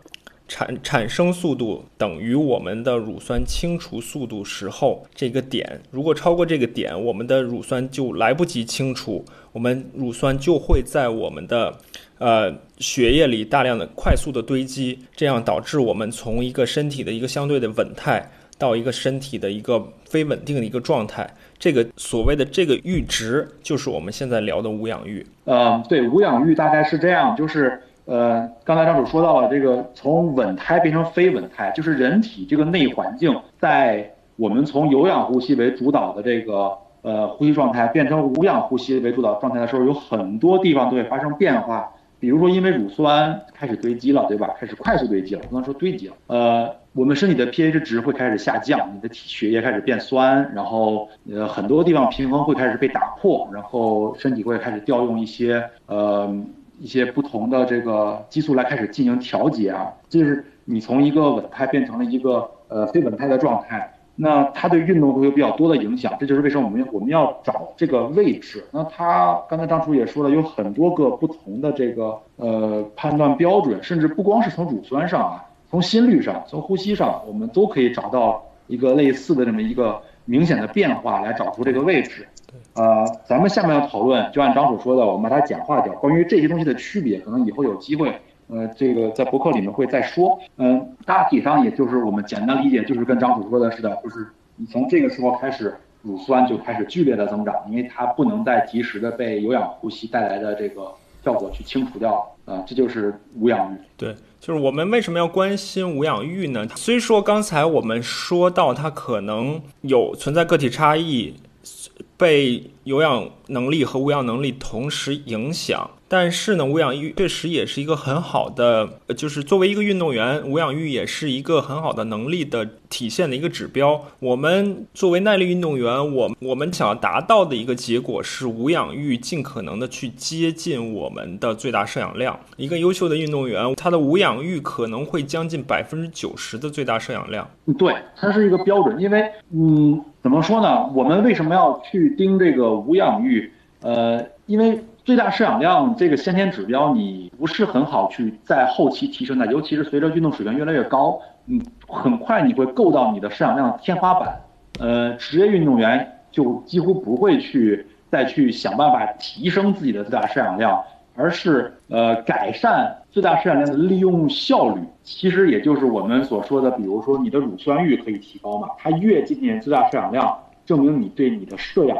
的利用效率是越高的。那呃，直观表现就是我可能最大摄氧量没有变化的时候，我的功率或者我的跑步还在提升。这就是为什么你需要去盯这个指标，因为它其实是一个可以反映你进步的指标。对，呃，实际上它也是一个我们。我们现在主流拿来划分功率区、训练区的这个指标，所以是一个非常重要的东西，我们也不能忽视它。对对。另外呢，就是说从乳酸我们可以判断我们的无氧域的阈值。其实乳酸的那条测试的曲线如果画出来呢，出来就是一个开始相对平缓，乳在相对比较低的乳酸情况下比较平缓的一条线，然后到某一个时刻的话，它会突然的突然的上升，这个拐点我们就。把它作为我们的无氧域。简单聊一下乳酸，在有氧的情况下，其实乳酸呢，它是一种种燃料，肌肉和大脑组织可以氧化，利用乳酸作为作为一种能量底物。不仅仅是我们用碳水化合物、用脂肪作为能量底物，乳酸作为一个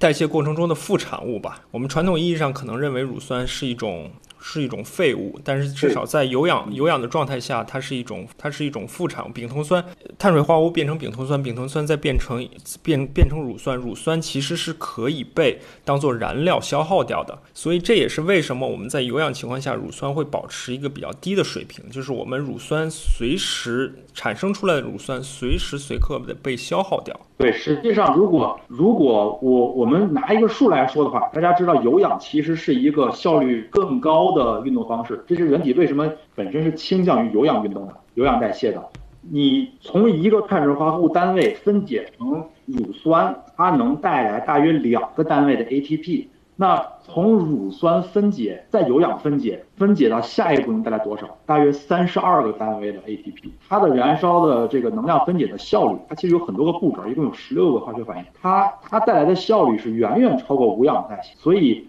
人的本质还是作为一个生物，我们最有效率的方法是去倾向于做有氧运动。呃。作为我们长期的运动的话，这为什么我们一定要去抓这个有氧？是因为它更有效率。对，作为一个优秀的运动员呢，我们测出来乳酸之所以低，或者说在有氧的情况下之所以低呢，就是因为它要么就是不产生乳酸，比如说它更多的去利用脂肪酸来供能；要么呢就是刚才是我们提到的，它被产生出来，它马上就被当做燃料被消耗掉了。如果你的乳酸的曲线开始是一个在一个很低的值，并且能够很晚到达你的乳酸阈值的话，那这就是一个优秀运动员的一个能力的一个体现。我之前看到过，就是曾经获得过科科纳比赛第二名加拿大的运动员 l e n a r d Sanders，他测过他在科纳的赛道上测过自己的乳酸，他用四分的配速，四分钟每公里的配速跑二十公里，测出来的乳乳酸值是一点七毫摩每升，所以这个是一个相当惊人的一个表现吧。作为一个普通人，或者说如果你有你你有一点代谢功能问题的话，你有可能在静止的状态下。在坐着的时候，在日常的情况下，你的乳酸值就有可能是一点七，而它四分配速跑二十公里，测完测出来乳酸值还是一点一点七，这就体现了它的超强的运动能力。是一点七的话，它可以说明什么问题呢？就是呃，它其实应该是在这个跑速是在它的最大燃脂区域，就是其实最大燃脂也就是最大的乳酸分解区域，因为。呃，你那个氧气和脂肪结结合也好，和乳酸结合也好，它结合速度最快的时候就是这个这个区域。这个区域那个 inside 之后会我们会讲，它会专门把它给找出来，这也是一个特别个性化的一个东西，你没有没有办法通过别的测试来获得。然后在这个区域会有什么情况呢？就是可能我开始开始跑的时候，咱们就拿张主这个例子。他开始跑之前，他的乳酸可能是二点三、二点四。人在静坐的时候的乳酸大概在二点五以下，但是具体在哪不一定。那可能他是小，比如说啊，他是二点四。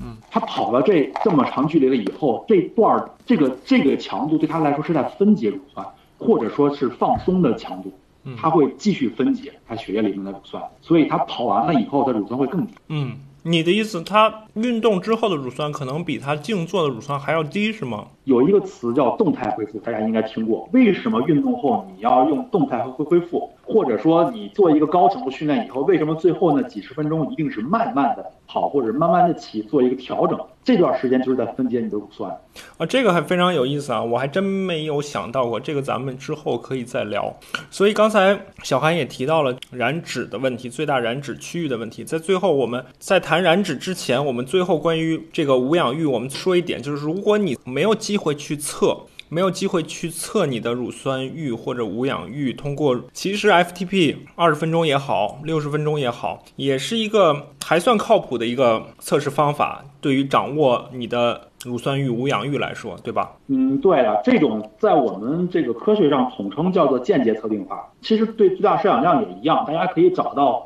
呃四种、五种甚至更多的方法来测定，就是间接测定。嗯，像什么跳台阶儿啊、跑台阶儿、上下上下上下这种，都是甚至有很多是。开始应用在这个中小学的这个体育课的教学里面了。嗯，那这个方法就很多，它的精度呢从低到高，你也能找到非常多的这个不同的这个层次。呃，可以去试着用一下，但是你一定要理解，它不是一个只要不是直接测定法，它就一定会有误差。那这个误差是不是你能接受的？嗯，要知道清楚这个问题。嗯，对。另外想明确一点，就是说，我虽然我们的乳酸阈、无氧阈也好，FTP 也好，是一个很重要的值，但并不意味着我们很多时候训练要围绕着这阈值来进行。没错，你你说的这个点，我觉得现在在呃，我我了解更多自行车这个圈，我不知道铁三是不是也这样，是一个嗯。快要成为风气的这么一个现象吧，它它其实带来了很强的误导，很多人都认为 FTP 的提升就是我能力的提升，我的 FTP 比别人强，或者我的 FTP 体重比比别人高。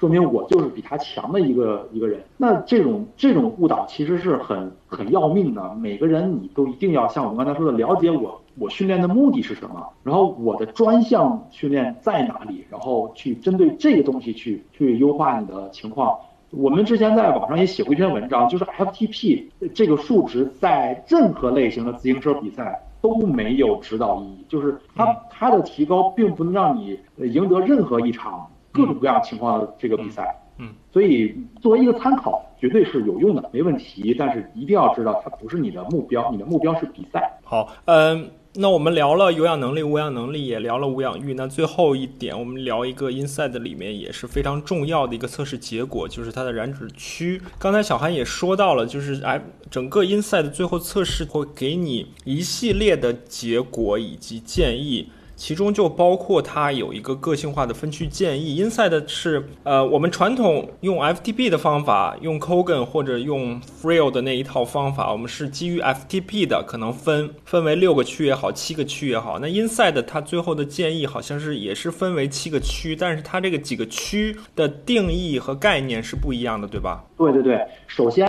它特别特别的一点就是，它这几个区不是从低到高排下来的，它在里面有两个特殊的区域，一个叫做最大燃脂区域，一个叫做乳酸转运区域。呃，最大燃脂它就是刚才我说的，你的人体里有有一个区域是可以最大效果的燃烧你的脂肪，就是最大效果让你的氧气参与到分解呃分解脂肪或者清除乳酸的工作中来。这个区域并不是呃非常高的位置。但是也绝不是你们那个一区特别低的强度下的区，嗯嗯，我们基本上来讲，人如果运动强度越低，你的脂肪参与的比例会越高，但是呢，你的整体的能量消耗速度也会降低，所以最有效燃烧脂肪的那个那个位置啊，可能会更高一点。就是呃，你可能比如说我在一区的时候，呃，我可能。有百分之五十能量来于来自于脂肪，百分之五十来自于碳水，但是总共一共我就一个小时也就烧一百克这些东西。举个例子啊，嗯，但是你把这个强度涨一个级别，可能你血液中，可能你呃你只有百分之三十多或者百分之四十多来自于脂肪，剩下都是碳水了。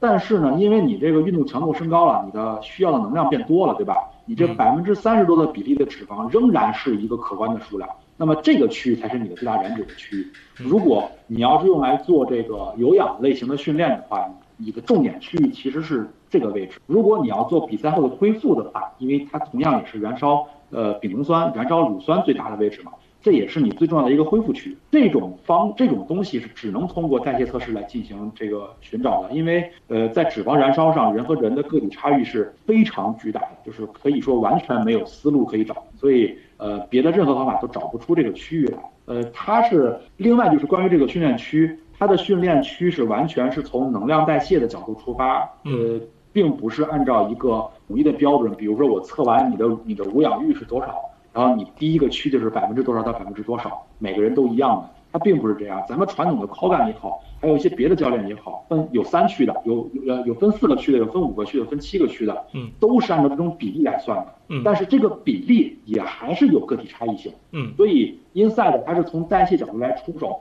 呃，把这种个体差异也给找了出来，就是你的训练区会特别的个性化。嗯，好，所以我们就谈到这个燃脂的这个问题。首先，我们为什么要关心这件事情？因为刚才我们其实也聊到了，作为碳水化合物和和脂肪是两种重要的，在有氧阶段是两种重要的能量底物，它两者都是同时出现，同时被。代谢的只不过比例会根据运动强度而产生变化，而有氧的这种人对对于人体来说，有氧的代谢是在我们的线粒体内进行的，而线我们线粒体的功能、线粒体的数量、线粒体的体积、密度是能够。充分反映一个耐力运动员的有氧水平的。所以这也是为什么我们去关心我们的燃脂。除此之外呢，我们之前的节目也说了，作为长距离的耐力运动员，我们关心燃脂，是因为我们人体自身能够。能够携带的糖原是有限的，并且我们能够从外界摄入的碳水化合物，因为我们的肠胃的限制也是有限的，所以我们要关心我们是不是能够充分燃烧我们身体所携带的看似无穷无尽的脂肪。这个对于长距离的十个小时，呃，职业运动员是八九个小时，对于我们普通的业余运动员，十个小时到十七个小时这么长时间的运动下，脂肪燃烧的能。力是至关重要的。除此之外呢，这些脂肪燃烧和碳水化合物燃烧的速度也可以帮助我们去做我们相关的补给计划。我们可以大致计算出我们身体内能够携带多少糖原，我们能够承受多少外界。碳水化合物的摄入，然后我们的运动强度下，我们需要消耗多少的能量，然后在此基础上，我们量入为出，我们就可以大概计算出我们整个比赛过训练以及比赛过程中，我们的补给应该怎么样来做。这这是为什么我们要关心这个燃脂或者说最大燃脂区的几个重要的原因吧？没错，Inside 在。其实英赛的整个报告都是建立在人体的能量流动的情况来做的。我们说这个摄氧情况啊，呃，乳酸呐，其实它的根源都是能量的这个这个能量的这个产出或者或者投入，甚至包括我们使用的这个参照物啊，这个参照设备啊，就是功率计，功率本身也是输出能量。所以我们所有的计算都是建立在能量之上的。Inside 给出的各个的图表里面也都非常详细的把人体的能量的情况说得很清楚。它的每个训练区的后面都会有备注，在这个区域内的脂肪消耗比例是多少，碳水消耗比例是多少，嗯，每小时消耗脂肪多少克，每小时消耗碳水多少克，都是精精确到数的。这就是给大家一个特别方便的这种配速也好，补给也好，营养也好的一个参照。对对。然后我理解呢，因为在有氧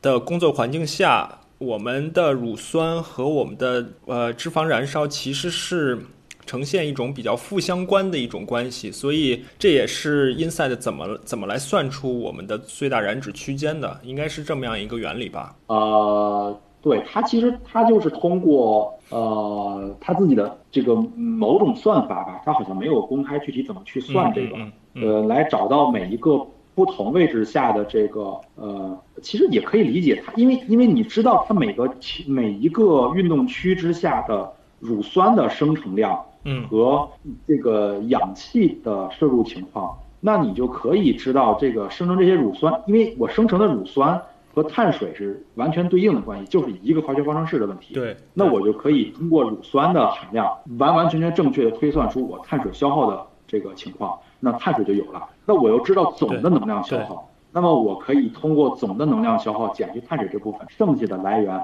就。呃，要么就是刺激分解那些乳酸，要么就是脂肪，就这样来得出这个整个的你的这个能量的来源的这个比例。对对，是这样的。呃，那假设我们又没有机会去做这样的测试，如何去把握燃脂这件事情呢？其实也不难。首先，我们做燃脂训练的时候，我们一定要控制好强度，一定要保证强度在传统意义的二区之内，甚至我们相对保守一点，尽量不要超出这个区间。一旦超出呢？碳水和糖作为燃料，就需要更多的解入。介入之后，必然就会影响到我们脂肪的燃烧，这是一个强度的把握。另外，在整个燃脂训练的过程中，饮食也是需要注意的。我们需要适当的少摄入碳水化合物，让身体内身体内的碳水化合物的存量相对比较少，这样才能帮助身体更多的启动它的脂肪燃烧的这种机制。包括小韩之前你也跟我提到，你最近一段时间进行了一些相关的训练，效果也是比较明显的，对吧？呃，对，因为我的初衷，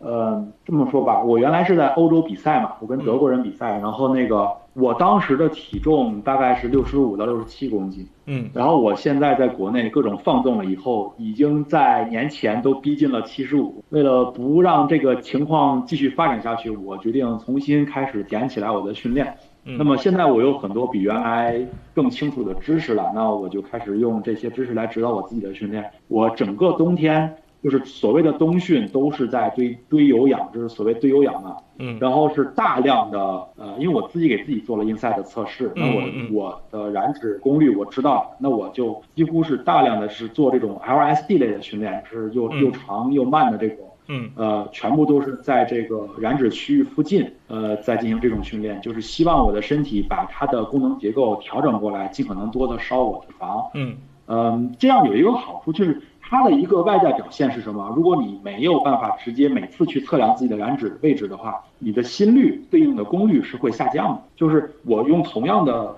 功率的话，我的心率是会越来越低的。对，这是一个外在的表现。那么我我举个例子，我三个我大概做将近四千公里的这个冬天这个有氧这个堆有氧吧。嗯。我我在最大燃脂区，我的最大燃脂区是一百七十五到一百九十五瓦。嗯，呃，原来的这一段的心率大概是一百四十一、四十二。嗯，我现在，比如说，我就说今天，今天吧，今天我已经能把它压到一百三十、一百三十一。嗯嗯嗯嗯。然后在同样距离、同样的骑行下，我就几乎原来还可能要带一两个胶啊之类的，因为到后面会觉得肚子饿。哎，这个表现会非常的明显，你会对这一类碳水的需求。呃，对它的渴望会非常的低，你会觉得再这样骑下去，骑一天都没关系。对，这是一个特别明显的变化。对，所以你这样的训练，其实对我们这种业余的长距离的铁测运动员就更有说服力，更有针对性了。是的，另外就是体重上，呃，因为它是烧脂的嘛，我的体重现在是七十一公斤。呃，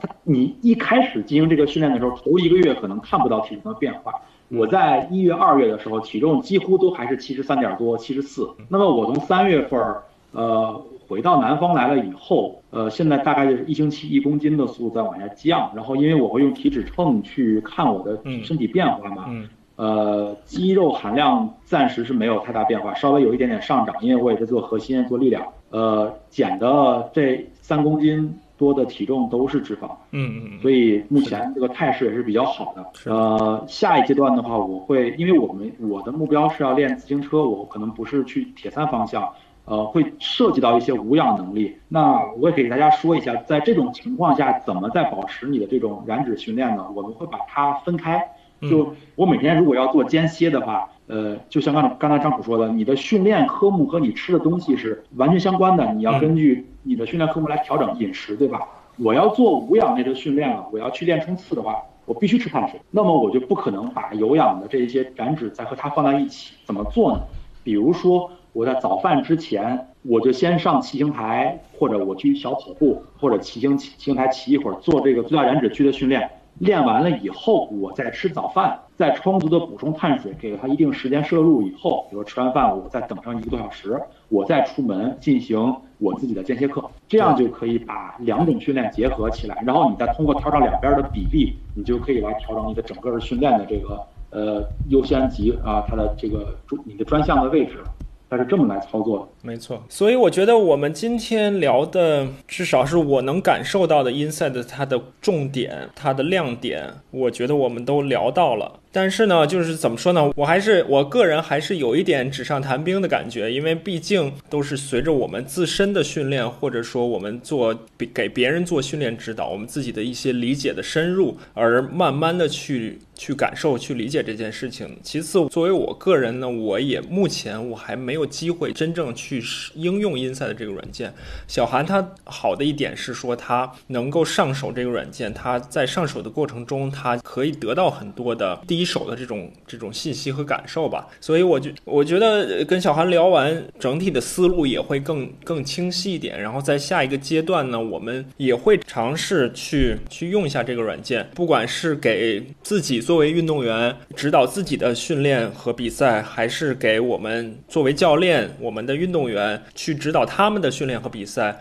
我都是一方面出于好奇心，一方面是出于对整个运动生理学、对运动科学的一个。一个探究，我都是想继续去跟着 Inside 这个软件继续走一走吧。嗯，是，呃，我我可能情况和国内的大家可能会相对来说是反过来的，大家都是没有接触过这些东西，然后先自己有一定的理论，然后从别处发现有这么个东西，然后去想它是怎么样的。嗯我是因为工作的缘故，呃，嗯不只是 Inside，包括传统的直接测定的方法，实验室那一套，因为我们在德国都有。啊，而且我自己从一四年、一五年，哎，我第一次测试是一三年，可能就开始了。我很早开始就开始对自己进行各种各样的测试。嗯嗯嗯我当时就是我是看到他们有这些东西，但是那个时候我的理论是一窍不通的。啊呃，完全反过来，我是先看到实物，再去想它是干嘛、怎么运作的。那么，呃，我们也希望就是，可能我和张楚的认识是因是因为这个播客，是因为因赛的开始，但是呢，我们在经验上应该是个互补的关系，对所以我们以后可能会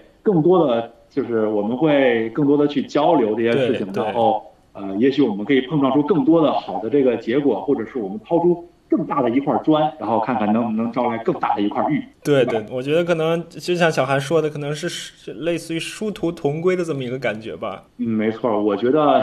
呃，张楚一开始找到我的时候，呃，我是第一次看到有人直接就上来就就问 Inside 的事情，我还很惊讶，因为在国内听说过的人真的非常少。其实它的应用在欧洲已经是遍地开花了，各种各样的职业队啊，呃，院校啊，甚至在这个科研的前沿领域研究，比如他们在泳泳池里面还做一些非常复杂的测试，是的，嗯，就已经非常的多了，只是在国内大家还没有了解到。那么我们今天就给大家开这么一个头，然后让大家产生一点小小的兴趣吧，然后希望大家也呃各自都呃 寻找一些相关的理论啊，或者感兴趣的话，关于一些运动生理的知识再深入了解一下。希望我们大家以后都能有一个知识或者是体能上的提升吧。是的，我可能也再重复一下自己刚才说过的话啊，就是我之所以对 Inside 这个东西感兴趣，就是因为它介于我们的传统并且昂贵的实验室测试与我们日常的这种大家都能够能都能够接触到的简单易行的测试之间。嗯，另外大家如果对 Inside 就是这种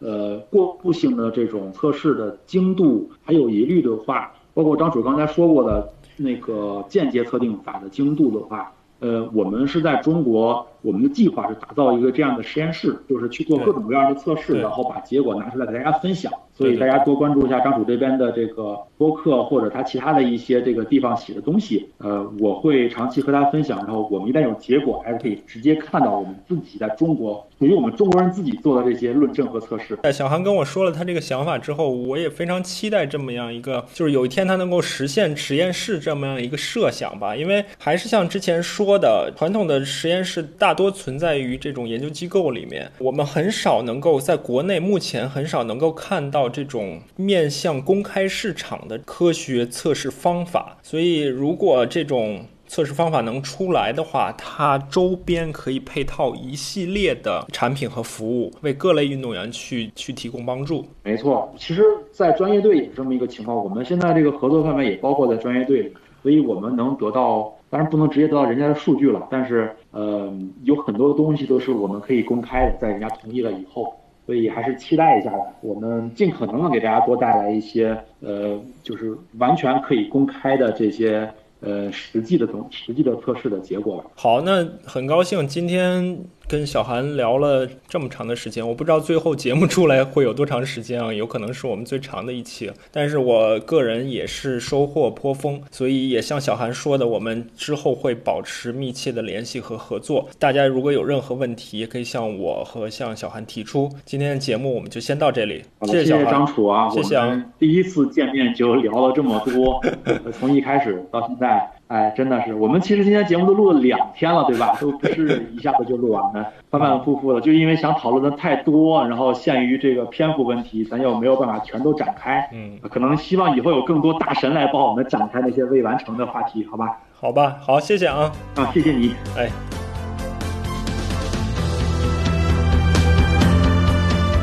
好了，今天的节目就到这里。这期节目也创造了我们播客开播以来最长的时间记录。如果你能听到这儿，要么你就是本节目的忠实观众，非常感谢你；要么你有可能是这个测试的潜在用户了。就像在节目最后我和小韩说的一样，在我们的工作生活逐步恢复正常后，我们会一起合作，来逐步在国内利用 Inside 开展相关的测试。有任何消息，我也会通过我的播客、微博、微信公众号向大家宣布。另外呢，整个的运动生理学对于我来说也是一个不断学习的过程。在此过程中呢，我也经常会和同样是铁三教练和运动员的王开元、李奇胜等几个好基友进行交流。